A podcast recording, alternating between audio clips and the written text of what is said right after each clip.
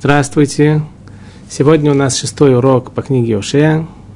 Мы продолжим читать текст и объяснять, как мы делали это прежде. Мы находимся сейчас в шестой главе, стих номер пять. «Поэтому обтесывал я пророков». Имеется в виду, обтесывал наставлять еврейский народ и убивал их словами уст моих, когда народ не слушал. И суд о тебе выйдет на свет. То есть, что не будет прощения. Ибо благочестие хочу я, а не жертвоприношений. И познание Бога, чем всесожжение. Тут очень часто встречаем такую вещь, что человек хочет что-то сделать, и ради своей удачи он начинает думать, как исправить свои поступки. На самом деле у него нет никакого желания делать это ради Бога, а делает это ради того, чтобы Всевышний увидел, что он делает что-то хорошее, и в заслугу этого получить какое-то добро.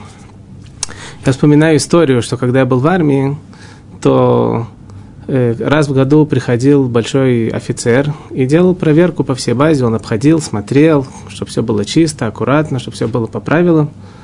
И был там один прапор, который хотел использовать этот момент, чтобы как-то, э, чтобы он обратил на него внимание, чтобы как-то в будущем его продвинул, может быть, или еще что-то такое. И когда я пошел молиться там в синагогу, вдруг я смотрю, что сидит этот прапор там и одевает филин, молится так усердно. А на самом деле, зачем он это сделал? Если бы он хотел это сделать для Бога, так он бы это делал каждый день. Но из-за того, что он хотел, чтобы получить какое-то благо от этого офицера, чтобы ему понравиться и так далее, так э, он решил, что если он пойдет оденет филин и будет молиться в этот день, это даст ему вот этот благ. И это то, что пророк здесь говорит. Я не хочу такие действия, мне это не нужно нужно, чтобы было сердце, чтобы было души, чтобы на самом деле было стремление делать волю Бога. А они, как Адам, приступали завет, и там изменили мне. Пророк говорит, как Адам. Почему? Адам, до того, как Всевышний прогнал его из э, райского сада, э, написано в Митрашах, во многих что ангелы его обхаживали, наливали ему вино, готовили ему еду, делали для него все, что ему нужно, как, как царь. То же самое еврейский народ, когда он пришел э, в израильскую землю, в Израиль, так э, все было готово, все было, все благи, все, все было, все было хорошо. Но так же, как Адам первый человек, который съел запретный плод и нарушил приказ Всевышнего, и пришлось его выгонять из этого сада. Тот же самый еврейский народ, который нарушил завет Всевышнего и делал много-много нарушений, тоже пришлось его прогнать из, Изра... из Эрц-Исраиль. Гилад, город, творящий, творящих зло, покрыт он следами крови. И как банды подстерегают человека – так сборище священников убивает на пути в Шехем, ибо вершат они злой замысел. В доме Израиля вижу я мерзость, там разврат у Ефраима, осквернен Израиль. И тебе, Иуда, тоже уготовлена жатва, имеется в виду бедствие, когда я вернул бы изгнанников народа моего, если бы они не грешили. Глава номер семь. Когда вознамерюсь я врачевать Израиля, откроется грех Ефраима и злодеяние Шамирона. Ибо поступали они лживо, когда выполняли заповеди, то, что мы говорили, что даже когда они выполняли заповеди, не было в этом никакой душевности, не было никакой в этом э, сущности духовной. И вор придет, и шайка нападет на улицах.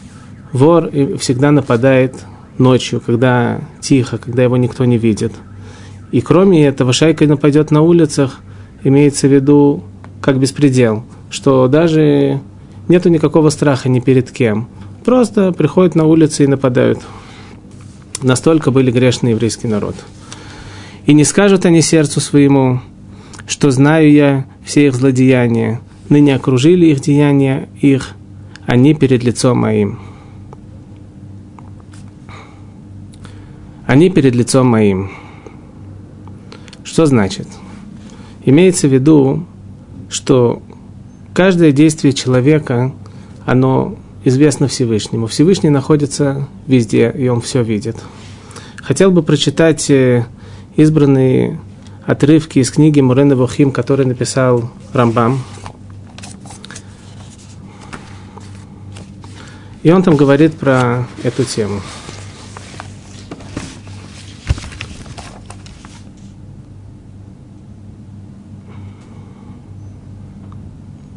Не похоже сидение человека, его движения, его дела, когда он сидит сам по себе, э, сам себе дома, по отношению к тому, когда он сидит и двигается и делает всякие дела перед большим царем. И его разговор, и его манеры и так далее, когда он находится среди домочадцев и близких по отношению к тому, когда он находится рядом с царем.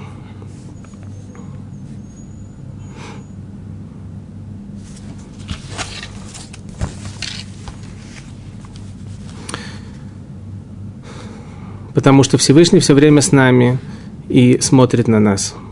И написано в книге Ирмия, если скроется человек в сокрытии, а я его не увижу, то есть имеется в виду, что никуда от Всевышнего невозможно убежать, Всевышний все время все видит и все знает. Говорит Рамбам, и знай, что когда будут знать полноценные люди, которые дошли до уровня этого трепета и, и, и страха перед Богом, и стыда перед Ним своими поступками, тогда они доходят до такого уровня, что они все время живут, э, как будто бы они перед Всевышним. И мы видим, что в, в Талмуде упоминается много всяких вещей, которые связаны с этой темой. Например, кто такой скромный? Тот, кто ходит в туалет ночью, точно так же, как и днем. Днем, когда есть люди, то ему неудобно, он закрывает за собой дверь, он стесняет, пытается вести себя в скромности. Ночью никто его не видит, он может вести себя как угодно. Но когда он знает, что Всевышний за ним следит, и Всевышний его видит, то он с ним рядом, так, соответственно, он должен себя вести также ночью в скромности. Также мы встречаем что нельзя человеку ходить э, возвышенно, гордо. Написано, что земля полна э, славы Всевышнего. И когда человек ведет себя гордо, он как будто бы отодвигает славу Всевышнего в сторону. И тоже, когда мы понимаем, что Всевышний рядом с нами, то мы можем понять, что мы отодвигаем славу Всевышнего. А когда мы это не знаем, так приходят такие поступки. То же самое покрытие головы, показать о том, что шхина находится над человеком и прикрывает его. И также старались э, уменьшать свои разговоры, чтобы, потому что когда находятся перед царем, соответственно, не, не, не, не разговаривают лишние вещи. И так далее. На самом деле в Шульханарухе уже приводится этот закон, что что так себя ведут э, возвышенные люди, которые знают все время, что Бог с ними и Бог их видит.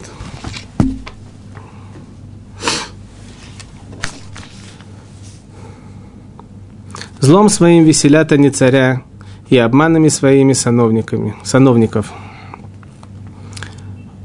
Почему? Потому что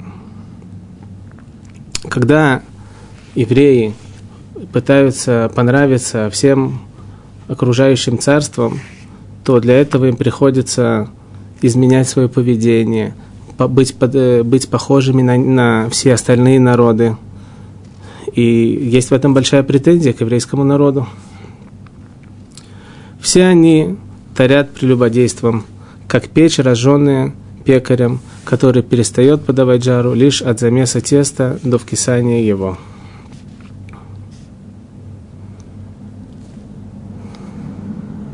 В день царя нашего заболели сановники Аджара вина, а тот протянул руку свою насмешникам.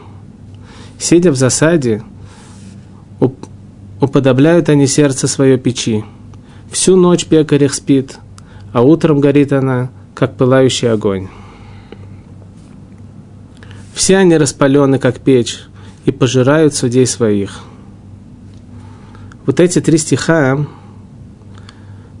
э, рассуж... э, толкуются в Талмуде Иерушальме, трактат Абуда Зара. Я бы хотел вам прочитать, как это толкуется.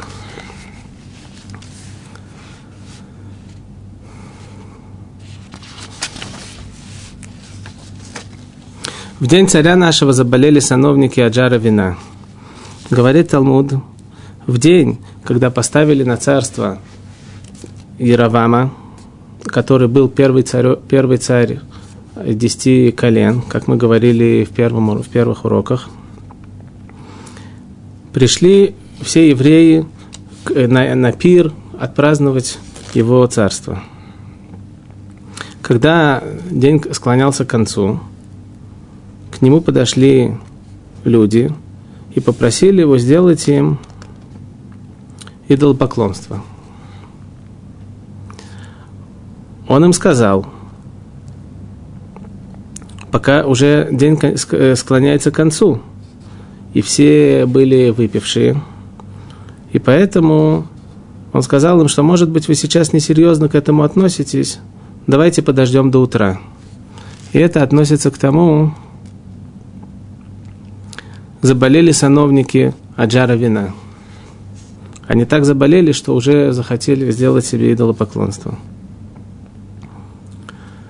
А тот протянул руку свою насмешникам, тем, что он не отвергнул их, а в общем согласился с их идеей.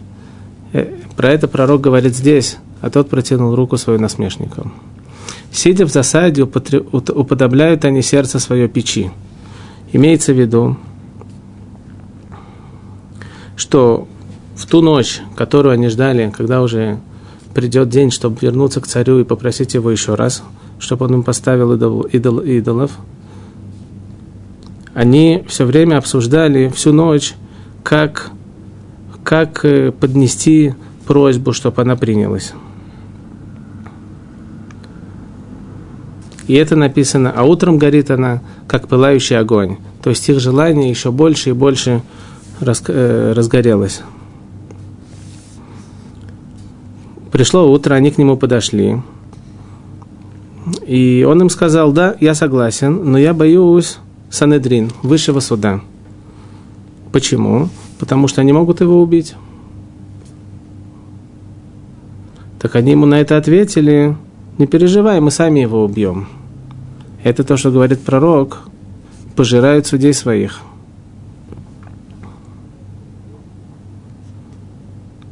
Есть мнение в Талмуде, что на самом деле их не убили, а просто сняли их с их должности. Между прочим, здесь приводится еще э, дополнение насчет слов, что протянул руку свою насмешникам.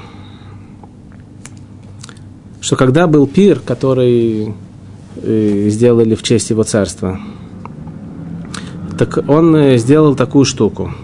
Когда он видел какого-то кошерного еврея, он сажал рядом с ним двух насмешников с двух, с двух его сторон.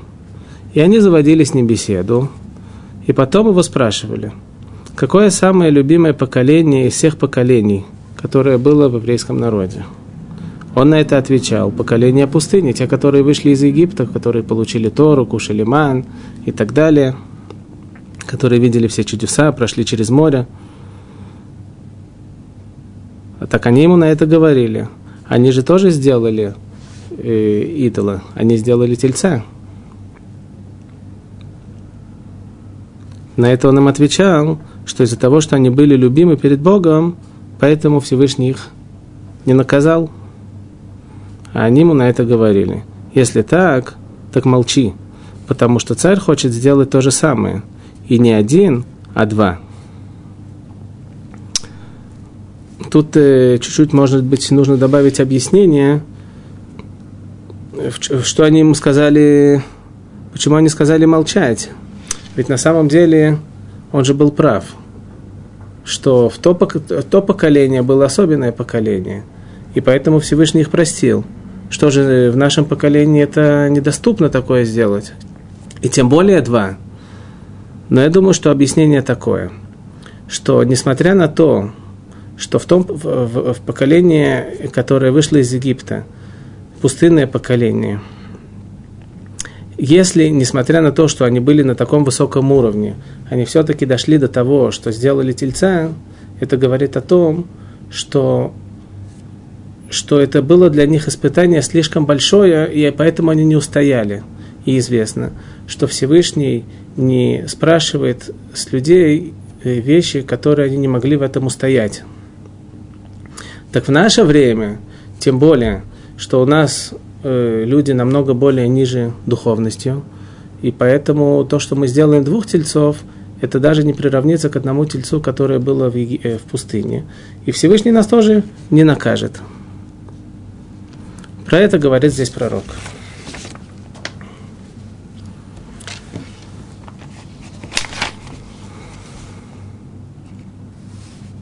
Пали все цари их, нет никого из них, кто взывал бы ко мне. Эфраим смешивается с народами. Эфраим стал лепешкой неперевернутой. Как мы знаем, что когда лепешку не переворачивают, то сверху она не пропеченная, а снизу она подгорает. То есть из этой лепешки ничего не получается. Настолько, настолько знач, значился еврейский народ в то время его неудачей. Чужие пожирали силу его, а он не видал. И седина покрыла его, а он не знал. Седина покрыла это, это притча. Притча тому, когда человек э, приходит к какому-то возрасту, уже стареет, уже у него седина, вдруг он смотрит назад, и он ужаса, ужасается, что столько времени прошло, столько времени он прожил – и что, что, что с ним будет дальше, куда он, продвиг... куда он будет идти, что с ним будет в грядущем мире. Он себя берет в руки, начинает как-то менять свои поступки и так далее. А они не обращали на это даже внимания, не знали до такой степени, даже не знали. И надменность Израиля свидетельствует против него. А они все же не обращаются к Господу, Богу своему, и не ищут Его. И стал Ифраим подобен глупому неразумному голубю. Очень интересно, почему именно голубь? Написано э, в комментаторах, что голубь – это самая глупая птица. В чем его глупость? Что когда забирают птенцов из гнезда, он все равно продолжает все время возвращаться в, э, к своему гнезду. Несмотря на то, что там ничего уже нету, он все равно продолжает – то же самое еврейский народ, как тут написано дальше, вызывает Египту, идут в Ашур, они не ищут спасения от, у Всевышнего, они идут в Египет и в Ашур. Египет, как мы знаем, что убивали и топили еврейских детей, когда они были порабощены в Египте. И также Ашур, который изгнал 10 колен. Все равно надеялись получить спасение именно у этих народов.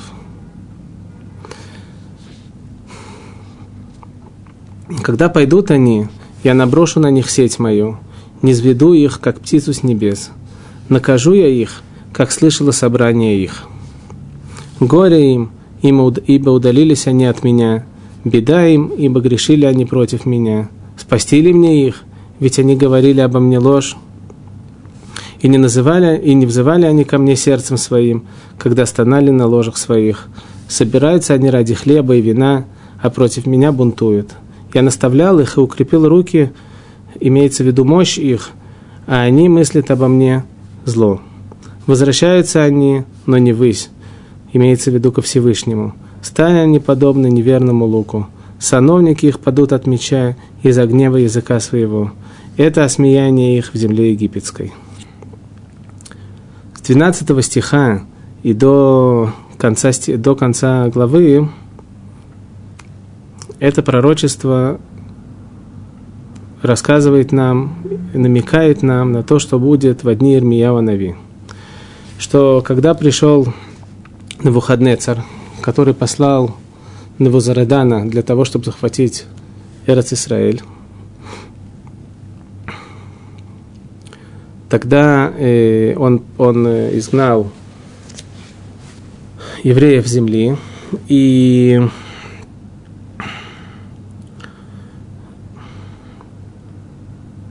и поставил, э, э, как э, так сказать, и человека, который будет отвечать за всех евреев на этой земле, и они будут порабощены ихнему народу. Его звали, этого человека звали Гедали бен Ахикам, и был э, э, один э, такой еврей, которого звали Ишмаэль бен Атанья, который пришел и убил Гедали бен Ахикам для того, чтобы сказать потом на Навуходнецеру, что, что евреи бунтуют, и они убили его представителя, и для того, чтобы он вернулся в Израиль и уничтожил всех евреев окончательно. Но были в окружности еще евреи, которые услышали об этом убийстве и сразу и пришли и захватили всех, всех пленных, которых вот этот Ишмаэль бен Натанья забрал с собой. Они всех освободили. Ишмаэль бен Натанья смог убежать. И они не знали, что делать. Они очень боялись, что будет дальше. С одной стороны, может быть, остаться здесь. С другой стороны, если все-таки донесут до Навуходнецера, что, что убили его, его доверенное лицо, Гедали бен Ахикам, только он может прийти и всех уничтожить, они не знали, что делать. Тогда они пришли к, к пророку Ирмияу и попросили его, чтобы он э, сказал им, что Всевышний от них хочет, что, что им требуется делать.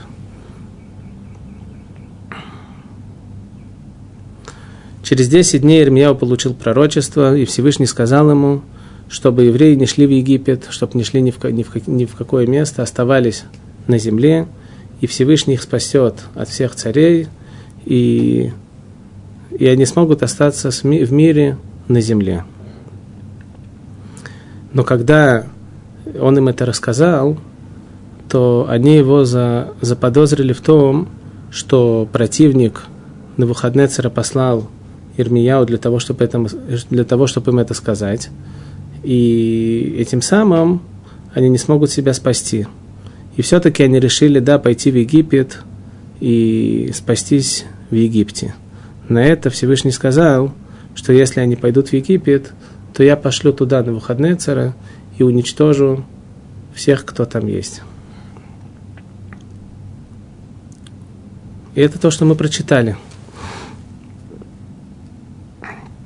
Когда пойдут они, имеется в виду в Египет, я наброшу на них сеть мою, не взведу их, как птицу с небес, накажу я их, как слышало собрание их. Собрание, то, что мы говорили, что они собрались реши, э, принять э, то, что Ермияу им скажет. Горе им ибо отдалились от меня, они не доверились Всевышнему. Беда им, беда им ибо грешили они против меня, спасили мне их, ведь они говорили обо мне ложь. Имеется в виду, что они не приняли и пророчество Ирмияу, так как требовалось. Они сказали, что это все ложь. И не взывали они ко мне сердцем своим. Вся причина, что они хотели узнать, что им делать, это не для того, чтобы приблизиться к Всевышнему. А собираются они ради хлеба и вина против меня бунтуют. Они хотели только благ. Они не хотели приблизиться к Всевышнему. И так далее.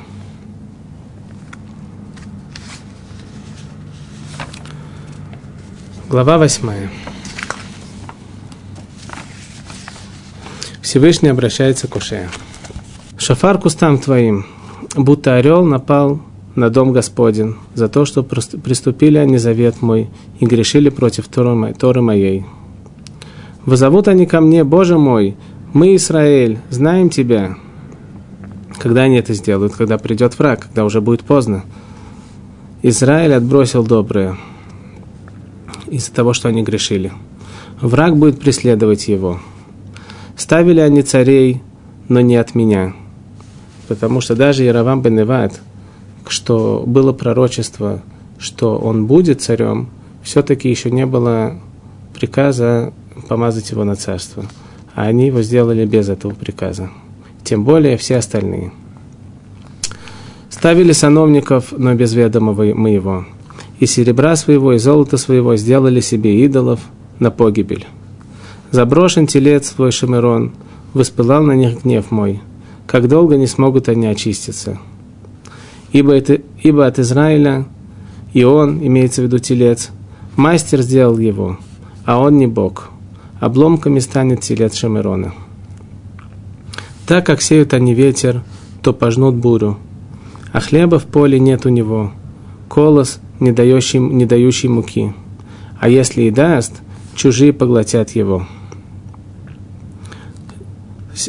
То, что написано, что сеют они ветер, имеется в виду что они просят у своих идолов, чтобы была какая-то удача в их посеве и так далее. Но ничего не получится, будет как буря, будет как ветер. А даже если что-то и получится, то придут другие народы и заберут у них все, что они вырастили. Поглощен Израиль, стали они теперь среди народов, как ненужная посудина. Раньше еврейский народ, он был важный, все его уважали, все его боялись. А сейчас, после того, как евреи стали грешить, уже никому они не нужны. Ведь они поднялись к Ашуру, подобно одинокому дикому ослу. Дарами Ефраим приобрел любовь. Хотя и посылают они дары народам, ныне я соберу их, и вскоре задрожат они от бремени царя князей.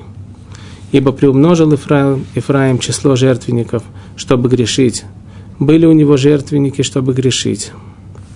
Если бы написал я ему основы Торы моей, то они были бы приняты как чужие. До такой степени они отошли. А что до жертв, всесожжения, принадлежащих мне, то пусть возносят они мясо и сами едят его. Бог не благоволит к ним. Вспомнит он теперь провинности их и взыщет за прегрешение их. Возвратятся они в Египет. И Израиль забыл Создателя своего, и настроил дворцов, и Иуда приумножил укрепленные города. Но пошлю я огонь на города его, и пожрет он дворцы его. Иуда приумножил укрепление, имеется в виду, что он не полагался на Бога, он полагался на свою силу, на свою могущность. Поэтому они построили, э, э, построили вот эти укрепленные города. То, что мы с вами прочитали до этого, забыл Создателя своего и настроил дворцов. В Талмуд Ярушальми, трактат Шкалим, страница 14 Амудбет. Нет, 15. 15 Амудалев. Есть две истории, которые относятся к этому стиху.